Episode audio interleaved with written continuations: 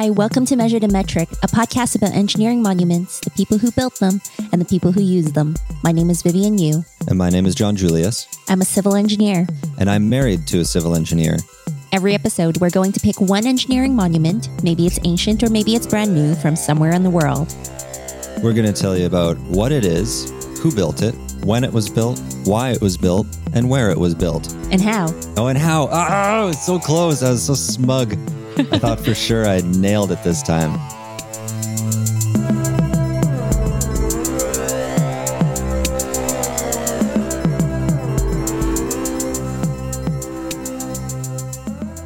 Today, we're going to talk about the Los Angeles Aqueduct. Okay. Do you know what an aqueduct is? I know, yeah, I know what an aqueduct is. It's a duct for water. Like it's basically a path that water travels down through hydraulic pressure, right? Yeah. Yeah. So the Los Angeles Aqueduct basically redirects the Owens River and made it so that it was possible for Los Angeles to grow to the size that it is now. Okay. The main section that was built in the first phase was 375 kilometers long. Oh, wow. And it travels over the Mojave Desert into Los Angeles by gravity alone. So there's no pumping. And technically, from one point to the other, it's downhill, but like it's not all downhill, right? So right. it does have to kind of roller coaster through the desert. And this is done by having enough pressure being sustained in the duct to carry it through up the next hill and then kind of come back down and build up the pressure again and then back up over the next hill. So it's quite a feat. Yeah, that is very impressive. This is in Los Angeles. And if you don't know where that is, that is in Southern California. Mm-hmm. Originally supplied enough water for a population of 2 million for 20 years, but that got to capacity pretty quickly as people flocked to Southern California. Okay. Initially, when was this built? Because I feel like the f- people flocking to Southern California was kind of like a late 20th century, mid to late. Mm-hmm. Yeah. So this was started in 1905. Okay. And then it was expanded again to have a second section, I think, in the 70s. Right. It is recognized by the American Society of Civil Engineers on the list of historic civil engineering landmarks. Okay. And I don't know who said this, but it kept getting cited as the greatest civil engineering project after the Panama Canal. Wow. That is uh It's a very American centric statement. Yeah. yeah, I could I could go with that. Well, anyhow, okay. Do you think that that's kind of a little bit too brave or do you think that this is a truly impressive project on scale with the Panama Canal? You know, I'm here to present facts, so I'll let you decide. But I think the reason why they said that is you remember the Panama Canal had a pretty major economic impact. Yeah.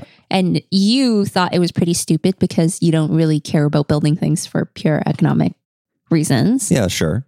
The impact that this aqueduct had for Los Angeles is pretty significant. You know, Southern California would not be the way it is right now if not for this aqueduct. There's no way it could have sustained that much population. There's no way it could have sustained that much agriculture. Okay. Yeah. Well, that makes sense. All right. I'll I'll give this one I'll give this one the beans. Because if you think of LA, like I'm thinking palm trees hmm and like lush, almost tropical climate.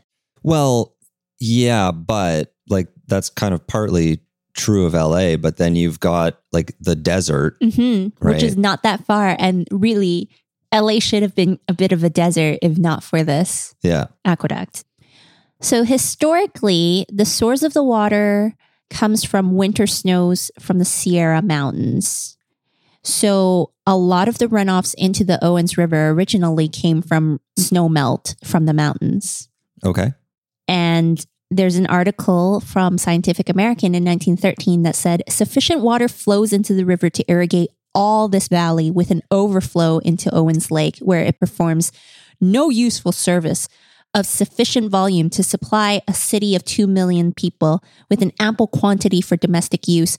So, Owens Lake, it was an originally a lake that was fed by the Owens River. And we're going to see that there's a huge conflict between the Owens River Valley and the people that live there versus LA, where the all the water has been diverted. Right. So Owens Lake now currently is dry. It dried up actually quite quickly. It's not like this is a recent thing. It happened almost immediately after the aqueduct was built. Oh no. And so you can see it's really funny. Like every time I read 1920s or early 20th century Scientific American articles, they're so loaded with bias Right. that I'm not quite used to in today's Scientific American Journal. Mm-hmm. Because the way it's phrased here says, with an overflow into Owens Lake where it performs no useful service, right? So like it's trying to justify the existence of this aqueduct, saying all this water is just going to waste and nobody's using it anyway. When in Yeah. reality, like people live there. Okay, so not so great. Yeah. All right. But yeah, you know, Scientific American. I don't I don't trust Scientific American thanks to this. No, like don't knock SciAm. They're I'm, I'm not gonna I'm not gonna knock science in general, right? but I just feel like, you know, at the time people were probably reading it and just like, that seems like a perfectly valid argument.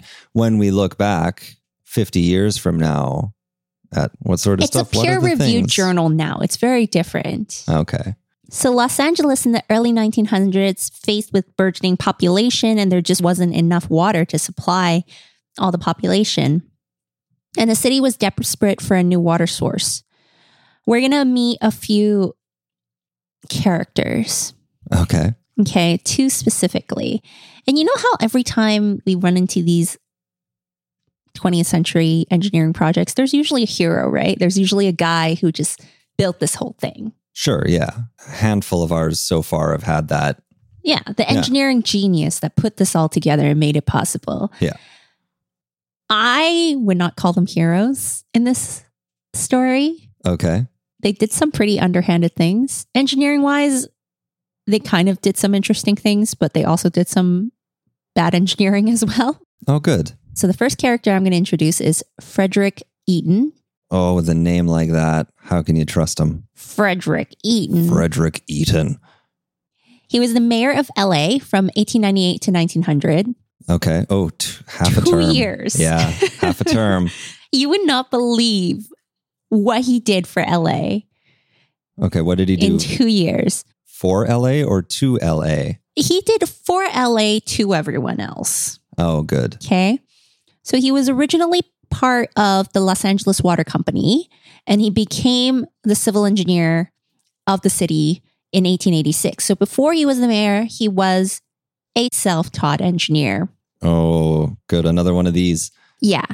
And when he became mayor, and even before that, he recalled a camping trip in the Sierras, looking down on Owens Lake and thinking, oh, look at all the water. I mean, it's far, but like it's all downhill. So, like, this idea of an aqueduct was already forming in his mind before he became the mayor. Okay. Man with a plan. Yeah. So while he was working at the LA Water Company, he hired another engineer called William Mulholland. Okay. Okay. I mean, I'm saying he hired another engineer. He hired him to be a ditch digger for water distribution, which is what the water company did at the time was they dug ditches to carry water, Right. precursor to aqueducts. And so William Mulholland basically worked his way up from a ditch digger to become a water engineer, also self-taught. Oh, man. There was a different time. I could have been an engineer back in these days. Just go around. "Ah, I taught myself. So when Eaton became the mayor of LA, he appointed Mulholland to become the chief engineer. And together they had this vision of building this aqueduct. And together they manipulated all the political willpower, including the real estate that they needed, the water rights they needed Ooh. for big swaths of land around Southern California Yeah. to make this possible. Wow. Okay. I'm curious how this all played out. Yeah. Have you heard of the California water wars? No, I feel like it's something that I should have heard about, but I don't think that I have. Okay, so at this time, around Owens Valley was mostly populated with farmers and ranchers that had kicked out the Native Americans. Okay. So the indigenous people had lived there for many, many, many, many generations. And they got kicked out by a bunch of white farmers and ranchers. Right. And these farmers were seeking federal funding to build irrigation projects from the river so that they could fertilize and irrigate the land and basically grow for agriculture reasons. Okay? okay. So to get the federal funding for this at the time had to go through a specific agency called the Reclamation Service. Right. And the agent in charge of that agency was a close friend of Eaton's. Oh, lovely. So what happened in the end was Eaton hired him to become a private consultant to advise him on how to get the proper water rights and the land rights. And in return, he did just that. He helped him. He gave him access to classified information as he was still a government agent, but also being a private consultant. Yeah. Like, so, okay. You can see the corruption there, right? Yeah, 100%. So, Eaton basically completely screwed over all the farmers and the ranchers from having any chance of being able to access that land. Unbelievable. And the river. Okay. He then bought land personally, bought the land around Owens Valley, hoping to sell it back to LA at a profit. Yeah. Okay. So as a mayor, he knew that he was going to build this. As an investor, he bought this land hoping to sell it back to the city that he was the mayor of. Yes. And then he could, you know, influence the price that he's selling it back for yes. as the mayor. Ugh. Wow. I think that there are laws against that sort of thing now. So, in the end, what he actually did was he managed to keep the land, became a cattle farmer after he retired from being the mayor, and just giving or selling the water rights to LA. Oh. So, he didn't even sell the land back to LA. LA just got the water rights. Okay. And so, would that be like a consistent, like a recurring profit then? Yes. So he basically oh. got his cake and got to eat it too. What a guy. And then while he was doing that and while he was pulling his political strings, Mulholland was portraying the need for this water as though it was life or death to LA. But in reality, he was diverting more than he needed for LA to nearby San Fernando Valley, which was just north of LA, where private investors who were mostly friends of Mulholland and Eaton were have been buying up land Ugh. Based on speculation. So they were speculating on this land being much more profitable because it's closer to LA. It's going to have all this extra water to feed it. Yeah. And these investors ended up actually providing the bonds to fund the construction of the aqueduct. Okay. So a lot of private interest. Yeah, that is like, oh, there are laws against a lot of this stuff now. Right? So they screwed over all these ranchers and all these farmers out of fertile land and being able to make a profit or make a living at least off of that land by profiting themselves and their friends mm-hmm. with the message that this is they're actually doing this for LA. Yeah. Well, you know, I mean, government officials, right? And then the final step basically, Eaton lobbied Washington. Okay. So at the okay. time, the president was Theodore Roosevelt. Good old Teddy. And Eaton managed to convince him that water was more important in LA than Owens Valley. Oh. And finally, Roosevelt decided in favor of LA. So they took all the water in Owens River to LA, more than was necessary for the city. And the former Owens Lake became a dry, salt, and alkali flat. Right. And I'm going to get back to the implications of that for the people. So, right now, just remember that these farmers that were barely eking out a living to begin with got just totally screwed over. And now they're left with not only like not a river, but also not a lake. Like yeah. just nothing. Their whole place kind of started to become a desert. Ugh. Okay. People were understandably upset. In the 20s, farmers and ranchers rebelled. They sent a lot of threats. there were a set of brothers, the Watterson brothers. I like it when that happens, the Wattersons. Yeah. They organized a lot of the farmers and the ranchers nearby and they started sabotaging the aqueduct. So they would dynamite Ooh. parts of the aqueduct, they would block access and etc.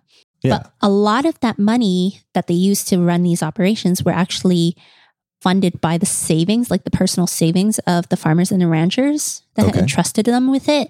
And in the end, their whole operation went bankrupt. It turned out they had embezzled a lot of money. Everyone lost their savings.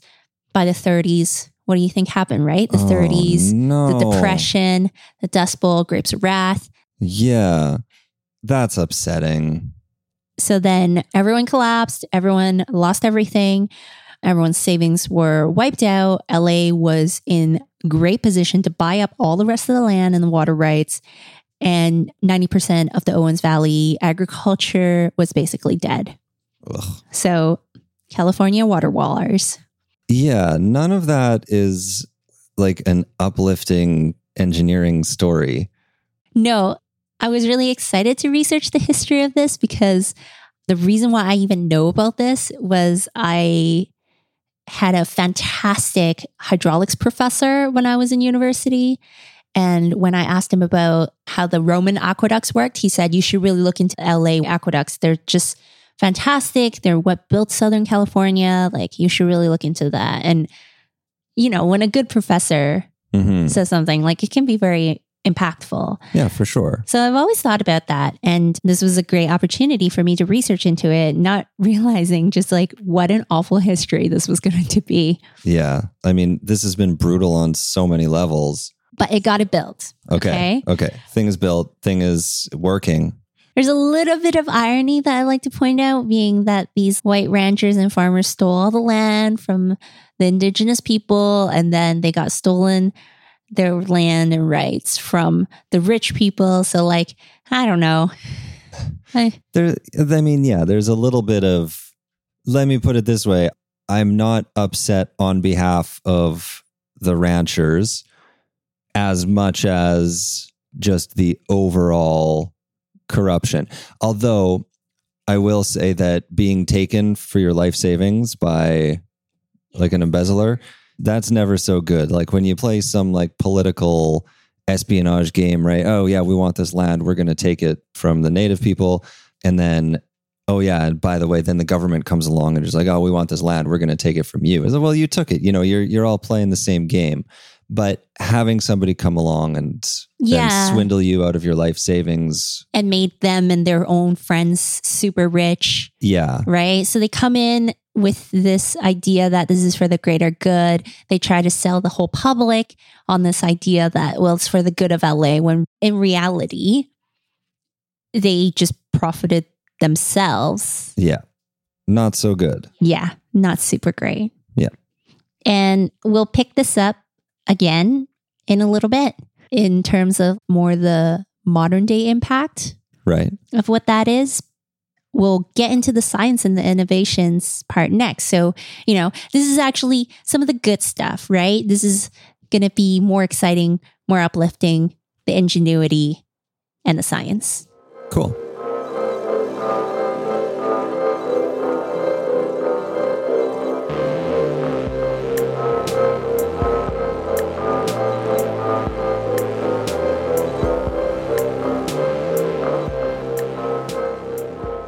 Right. So, getting into the science of things, this aqueduct, like I said, went through the desert. It also went through the San Fernando Mountains. So, it was not a clear cut, easy thing to install. Right. And one of the most difficult parts was the Elizabeth Tunnel, which was eight kilometers through solid granite of the San Oh. Fernando Mountains. Okay. Okay. So even I know granite is not easy to get through. No, especially in the early 1900s before they had mechanical tools really to help them with this. Right. So it took 250 men night and day, and they worked at an average rate of 27 centimeters per hour. Oh, no. Right. So it took three and a half years to complete, which they expected it to take longer. Okay. So they were at least a little bit ahead of schedule. But yeah, like we're talking about people with pickaxes. Yeah. that is pretty rough. They also crossed some other mountains and tunnels. They crossed valleys with elevated steel siphons. And there are pictures that we're going to post in the valleys. Basically, it's a steel pipe for the most part. There are some concrete sections. I'll talk about that a little later, but mostly steel parts kind of set on these little concrete stands all Okay. along. Quite an impressive thing. For the most part, the pipes were about between three and four meters in diameter. Okay. So they're they're pretty big things. To build this, there was a lot of logistics involved. So they had to transport the construction material up mountainsides and they did this by building aerial trams. So this is going to be a running theme of like all the things that they had to build to build this. Yeah. There's a lot of supporting infrastructure. They also had to bring in a lot of water because of all the concrete and cement that they were mixing. Okay. And they were mixing this in the middle of the desert. So they also had to like build the aqueduct in sections. So, like, as it was coming down, they were using that water to build the next section of the aqueduct. Oh, man. They also built a railroad, a rail line, of course, to Yeah. transport material. They built over 800 kilometers of roads as well.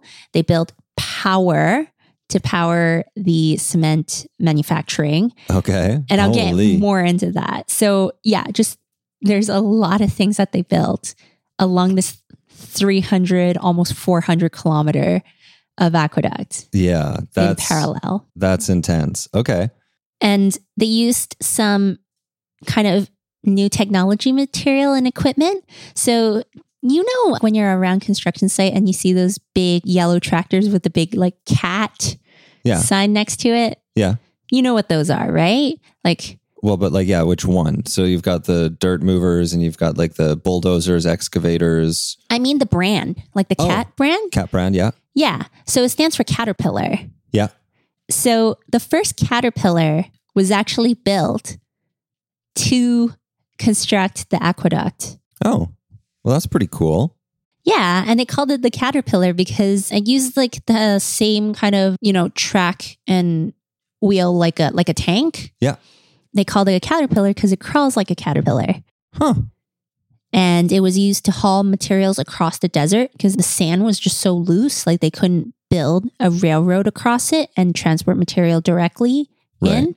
So Yeah. they were using teams of mule. Oh, wow. Yeah. High tech. So the caterpillar was invented to help them haul material across the sand and across steeper grades. And they claim that it costs half to a quarter the cost of a team of mules. Wow. If you go to the Caterpillar website, they'll actually like talk about their own history and how they were instrumental and they were basically invented to build this LA aqueduct. But like I did find in the LA Water Museum website that they broke down a lot in the desert, which does happen to this type of equipment, especially like the first type, right? Like your sand and all that grit gets into all the nitty gritty parts and like it jams up all your machinery and mechanics. And in the end, they just abandoned it and went back to mules. Oh, well, that's a shame. But still, I mean, as an innovation, you know, to save money and all that, nobody gets it right the first time. No, and obviously they learned their lessons and they kept going. And now Cat Yeah. is like, what? It's it's basically all I recognize when it comes to construction equipment. Yeah, they're basically like the standard for construction. I don't even know if John Deere is is in there. I No, think that's more Deere's, farming, isn't it? Tractors and lawnmowers and stuff. I Yeah. the only one that I could even think of, and I know of Cat like that. Like there's brand recognition Yeah. there. Yeah, It's got the little triangle underneath the A, Yeah. right? Like, yeah, you recognize it. And speaking of mule teams, I came across the most interesting mule team driver, and he became a little bit of a legend. Okay. Okay. So his name is, well, he went by Whistling Dick. Oh no. Okay. Good start. He was a 74 year old man, Sure. and he was basically like just a cowboy. Okay. Okay. And he drove team of 52 mules. 52 animals, Yeah. right? Like connected together, pulling a wagon of steel pipes, right? And these pipes were so massive and so heavy going up and down the canyons and whatnot that it took 52 of them. And so there's this like famous picture, and I'm going to post it of him just like standing on top of this pipe, hands on his hips. 74 year old. It says that on the on the poster. 74 year old whistling dick, mushing the mule. He's just like, get out there. And so he's like a little bit of a legend. Okay. I mean, Um, yeah, people people do love cowboys. And he was, like I said, 74 and still just right in the construction of it. Not only was he transporting the material, he was doing the labor and assisting in the construction of the Jawbone Canyon siphon, which is one of the most difficult roller coastery part of the aqueduct, where it went through the desert and it came down this super steep slope there are pictures of kind of like funiculars being built on the side of it just to like Right. carry material up and down. So these sort of inclined rail lines. Yeah. And that's how this thing was built. So he was right in there and he's a legend, Whistling Okay. Dick. Whistling Dick. Oh man. See, if they were building the LA aqueducts today and Whistling Dick did this, like he probably would have been, you know, rewarded with some like trendy Hollywood restaurant. Whistling Dick's bar. he would just be a meme. Like well, he yeah, would be yeah. a living meme. Yeah, he would be all over like Reddit. Yeah. Oh yeah. Whistling Dick though, that is un, like you know what? We're not too late. Let's bring that back. Let's make Whistling Dick a, a meme. Dick. Oh, that's so LA. okay, the Jawbone Canyon siphon, that massive steel pipe connecting top and bottom of the canyon. As it comes down the canyon, builds up a lot of hydraulic pressure, enough to force it up and over the next ridge without needing a pump. Okay. Basic hydraulics. There was also the Whitney siphon and also the Ellesmere siphon. And these are interesting because they are not steel. They are reinforced concrete pipes Okay. and they're cast in place. Wow. Okay. So this might mean nothing to you, but water under pressure exerts a lot of pressure on the pipe, right? Yes. So steel is great because steel bends and steel will expand and steel will give and Yeah. it can withhold that pressure. Concrete is not. Like concrete is is rigid, Yeah. right? Concrete will crack hmm it's uh, crazy to me. And we do build concrete pipes, right? Like you see them on the side of the road, these kind of like prefabricated concrete rings, and they Yeah. usually fit on top of each other, right? That's how mm-hmm. we kind of store them. And that would be a manhole, but like, you know, horizontally, we do the same thing. It's just these precast pipes, Yeah. right? They're already fabricated. You just lock them together and grout it. Yeah. This is cast in place. So reinforced concrete pipes cast in place, no expansion joints. What? Like modern day me, engineer, I'm just like, uh, wh- uh, I would never do that. I would never do that. But they basically designed the reinforcing steel in it to the factor of safety of four. And they mix the concrete such that even just the concrete alone would have enough strength to resist the pressure. Not to mention that it's like got a 20 centimeter shell, like it's 20 centimeters thick all around. Right. So 20 centimeters for if anybody's listening to this from the States is about eight inches, right? Yeah, Yeah. thick. Yeah. Okay. Like we have eight inch pipes. We're talking about eight inch thick, three meters in diameter. So Wow. Yeah. these things are fine. Like they're not, they're not cracking. They're still fine. Good for them. It is crazy. They are the largest reinforced concrete pipes in the US. Okay. Apparently, there's been larger in Spain, but like we're just talking about the US right now. So Yeah. Those What are does- pretty interesting. What does Spain care about reinforced pipes in Spain? I want American reinforced pipes. And then remember how I talked about these power plants that they built, right? Yes. Okay. So with the water coming downhill, they also wanted to harness the power of that water for hydroelectricity. Okay. So there are 14 hydroelectric plants built Whoa. along this entire thing. I think there are only 12 operational now because some of them got washed out right. by But that, I mean, that's pretty impressive. right? So they had these pipes building up pressure, right? Building up pressure, building up pressure, and then run it through to harness the power and then build it back up, build it back up, build it back up, run it through. And basically, they generated hydroelectric power to supply energy to run the equipment to build more of the aqueduct. Like this all got built section by section together. Yeah. It's like building the plane while you're flying the plane. Right? Isn't Yeah. that crazy? I like it. They also built transmission lines along the way. These are huge projects. Like the electrification of America is something that I want to do an episode on because it's massive, like building transmission lines all across large swaths of land. So they were doing this while they were building the aqueduct just so they could keep building the aqueduct. Like crazy. Yeah. Very impressive. And so these transmission lines and these power plants powered LA as well. So not only did they supply water, they supplied electricity. Yeah. And they had so much electricity that they actually had excess and they sold it to Pasadena. Okay. So then they also built extra transmission lines Yeah. so that they could transport it elsewhere. And then they built temporary transmission lines to power aqueduct dredging and equipment at the cement plants so that they can construct and build all that cement and the cement and the concrete pipes through the Mojave Desert, Okay. Big project. Lots going on here. right? One huge project that kind of gave way to multiple big projects as well. So, pretty impressive. Now, one of the things that Mulholland also did, so he was very good at building aqueducts. I will grant him that. He understood hydraulics very well. One of the things that he wanted to do was also reserve water. Okay. Okay. So remember, he wanted to feed not just LA, but also the areas around LA. Yes. And he was very concerned with what if the aqueduct failed or exploded or burst somewhere? What if, and this actually happened, it was sabotaged, yeah. right? He didn't want LA to just go dry because something happened along the pipeline.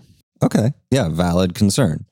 So he built a number of reservoirs and he built these reservoirs by looking at a lot of different canyons and natural formation of the area and basically trying to build a dam in one area, capitalizing on the natural valley and then filling that up as a reservoir. Okay. Okay. So he built a dam and it was named the Mulholland Dam. Yeah. Okay. Very, I, I don't think he named it the Mulholland Dam, but like Someone did. someone did, whatever. Ugh. That worked out very well for him, right? The Mulholland Dam was just fine. Okay. So he thought, well, let's just do this again. Okay. And this is what led to St. Francis Dam. Okay. St. Francis Dam is the worst American civil engineering disaster of the 20th century. Ooh, that's okay. So you Okay. have the engineer who's responsible for the second greatest civil engineering project after Panama Canal Yeah. and also responsible for the worst American civil engineering disaster of the 20th century. Oh my goodness. Okay. All right. Fill me in. Give me the dirt. So what he did was he recycled the design from his Mulholland Dam and plopped it down in a valley that he thought would just be perfect. Oh dear. He either did none or just very limited geotechnical investigations. And what have we learned it by this point about geotechnical investigations? That they sometimes reveal things that you wouldn't expect. And if you don't do them, things will fall down. Yes. I feel like every failure that we talk about is always geotechnical. Sure. Right? How many have we talked about on this podcast? Like quite a few. And they're always just few. like, ah, they didn't know what the ground was doing. Yep. So he decided to build this huge dam on this ground that I've read some stuff about. And basically, it was just soft. It Okay. was soft, kind of sedimentary land. So, sedimentary means that it's in layers. Layers means it's prone to kind of shaving off or shearing off. Like Yeah. it doesn't have good stability, it doesn't have good strength to hold itself together. And so, right. imagine this canyon of kind of soft rock. Okay, so it's like a horseshoe. And he built a dam on the open end of that horseshoe and uses that as a reservoir. Okay.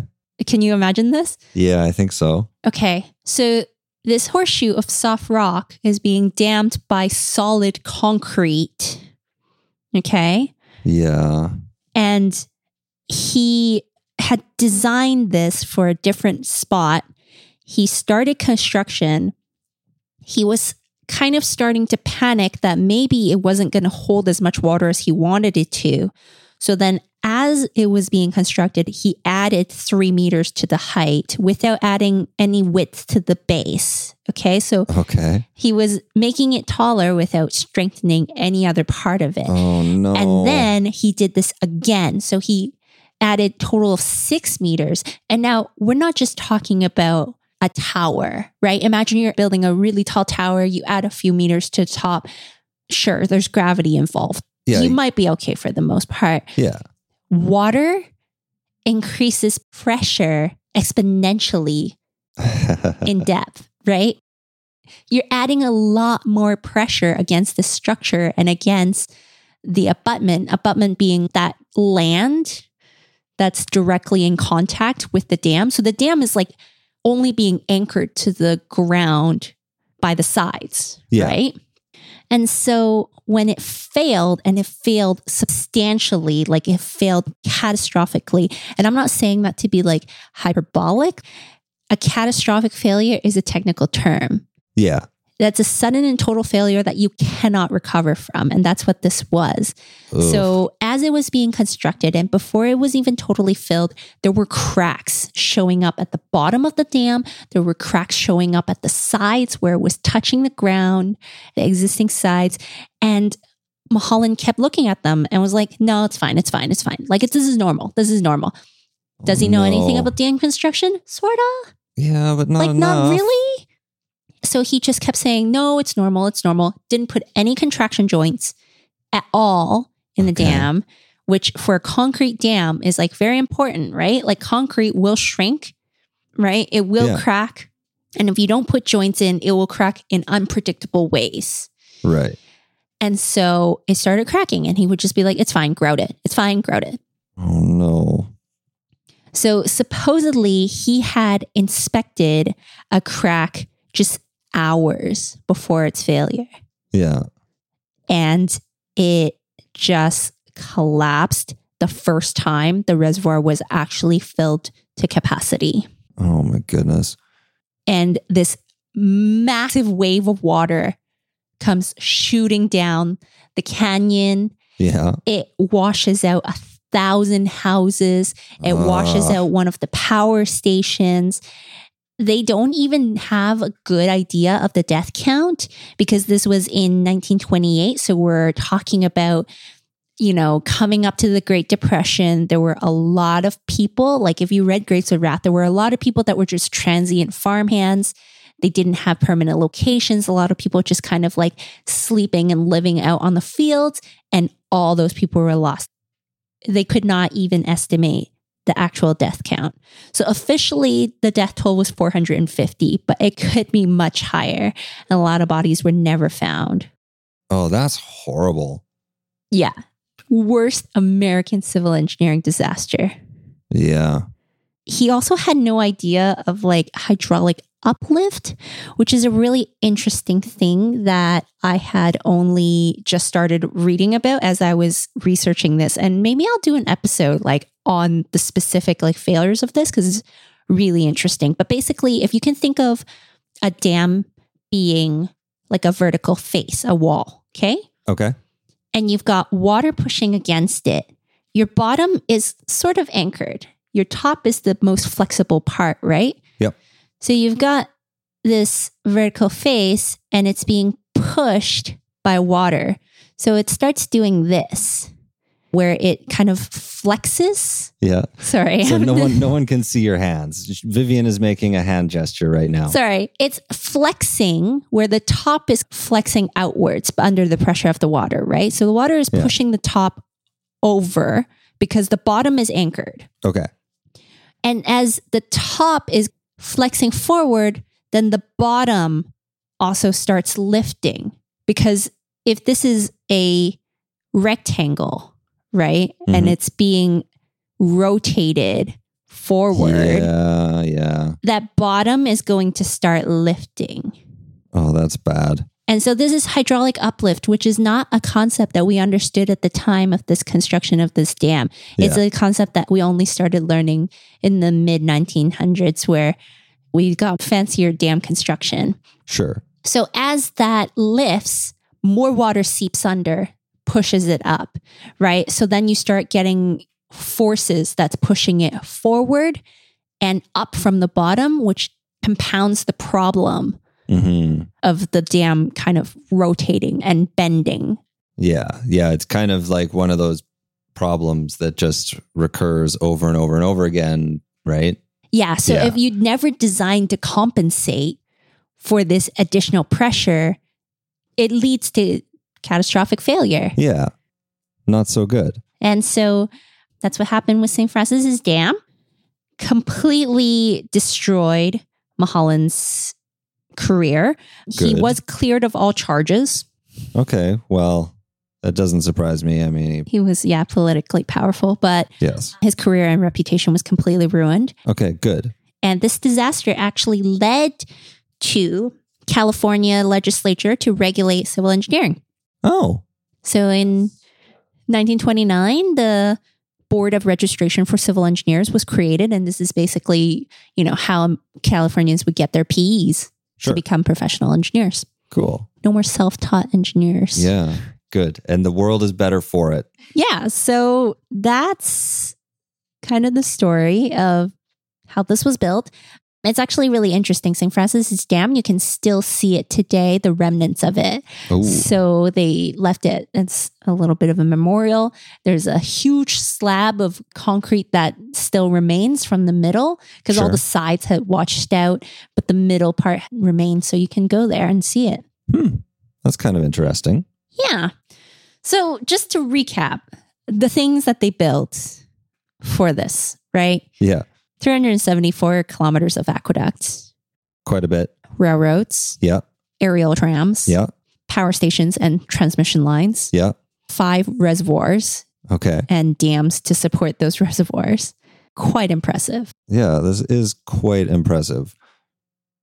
Also, that people can wear yoga pants and go on juice fasts and just be generally obnoxious.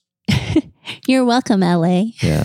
No, that's not fair. LA is fine. I've been there and everybody was actually very friendly. I just buy into the stereotypes every once in a while. I re- yeah, you know, LA's LA is fine. Juice fasts are fine. You do you. All right. So today, when the aqueduct was constructed, there was a huge celebration, a huge, like a viewing party of when all the water actually came rushing down the pipeline into LA for the first time. There are these pictures of people, you know, like fancy ladies with parasols and gloves Yeah. just standing there watching this like big wave of water come in. okay, so almost like a ribbon cutting, but more of like a Flash flooding? I don't know. A wetting party. Oh, gross. and there's this phrase that Mulholland said at the opening of this, at this so-called ribbon cutting. And it's quoted multiple times, and it is, I think, very anticlimactic and Right. very silly as as a thing. Okay. Yes. Okay, wait. I'm going to guess. I'm going to guess what he said. Yeah. Welcome to the moistening. That's disgusting. That would still have been better. oh no. So what he said, and I can't tell if this is like maybe he was like so stressed out by the end of this construction or whatnot, but he said, "There it is, take it." That's it. This super famous line that keeps getting repeated over Yeah. and over again about the aqueduct. Every engineering job has like this great phrase that I found, and this is it for the aqueduct. There it is. Take it. So, I mean, this guy probably would have bought wholeheartedly into Manifest Destiny and ideas of American exceptionalism, right? No, I'm I'm serious. yeah, Like, no, you're right. Yeah. Yeah, so to buy wholeheartedly into those things, of course, that's that is like very much like the attitude. Well, I mean, look at all the things that he and Eaton did, right? It was very much like if you were smart enough and conniving enough to do it, then like it's fine. Sure. You know, ethics be damned. Yeah. Okay. I like it. I like it. It's very succinct. There it is. Take it. Okay. Yeah, not a great speech. So the construction of the first aqueduct allowed for significant growth of LA. Sure. By 1970, they started the planning and construction of the second aqueduct. Yeah. Basically, the agency wanted to divert more surface water and pump groundwater actually out of the ground near the Sierras and bring it down to LA to meet demands. Sure. Okay. There were no environmental impact report completed. Oh, nice. And they basically pumped groundwater in an uncontrolled manner. There was no conservation about it, there was no control of it. They just pumped it up and dried up the valley completely. Vegetation died. You know, when you start pumping that much water out of the ground, you also start destabilizing the ground as well. Yeah. And the Inyo County, which is basically what the Owens Valley Mhm. area is called now, sued LA Oh, good. because it destroyed their entire land and their ecosystem. yeah. But LA just kept pumping and they submitted two short environmental impact reports after, but both were completely rejected by the court as being inadequate. But they Oh, just kept goodness. going. Yeah. So in 1991, the long term water agreement was signed to control the pumping. And in 1997, LA would allow the lower Owens River to rewater. So basically, like become a river again. And they intended to do this by 2003. And this was supposed to be like a partial mitigation for damages to the Owens Valley, but it didn't actually happen oh no. and they got sued again in 2003 when it didn't happen. And so they revised the deadline to 2005, which also got missed. So finally, 2006, they started to let water flow through the Owens River again. Oh, And so this water war, like, never really ended. Yeah, it's still just ongoing. kept on going. and it's really upsetting because Owens Lake, remember I said, has completely dried up. Yeah. And so has Mono Lake, and so has a number of other water courses. And it causes a lot of issues. Like just because your water dried up doesn't mean that it becomes like useful land. hmm So what they didn't know was that this lake contained some amount of arsenic, cadmium, chromium, like toxic substances and chemicals, Oh, that is kind of hilarious. which became dry and airborne. Yeah. And so they had a really serious issue of toxic dust that was being circulated throughout this land because there was just no water. Okay, that's not funny at all. No.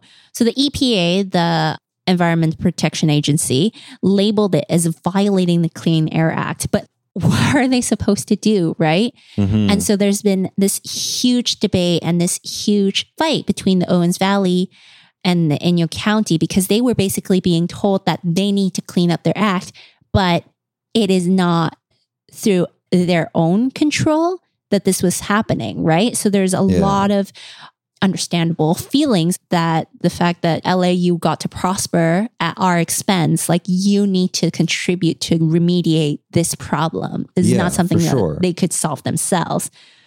So this is still ongoing. That's why they kept suing each other into the 2000s. That's why even still today, they're still arguing about who should pay for what. Like, how much do LA feel they need to actually remediate for all the damages? yeah. It's very complicated. oh, that is just terrible. So the impact of this is yes, economic wealth, population growth for LA, but like significant environmental damage Yeah, for sure. and climate change. We're starting to see a lot more unpredictable weather patterns Mhm. and just less snow melt, right? So, for the first time since 1913, they actually had to dam up the aqueduct in 2015 because there just wasn't enough water coming down and they had to Oh, preserve no. the snow melt. And from May to October in 2015, it was dammed. Like water was not coming down because Oh, there just wasn't enough. So that's crazy. Yeah. That's the aqueduct, an engineering marvel, but not without its impacts and challenges. Yeah, I got to say, this was one of the more infuriating. Like, we've done some projects with, you know, severe moral and political implications. This one, it seems like just rich people working behind the scenes to get their way more so than any of the others. It is a little bit upsetting. And I think it just reminds us of the responsibility that we have.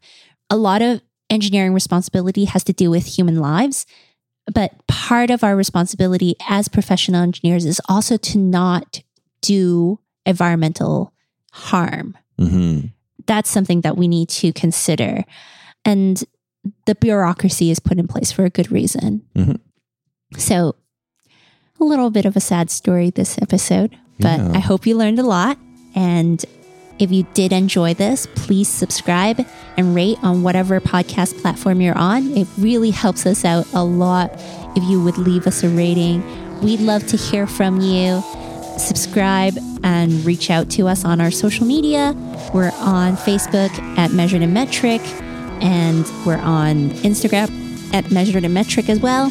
We're on Twitter at Measured in Met, and of course, our website is measuredinmetric.com. Special thanks to Astronomic Audio for editing and sound engineering. And remember to Always measure in metric.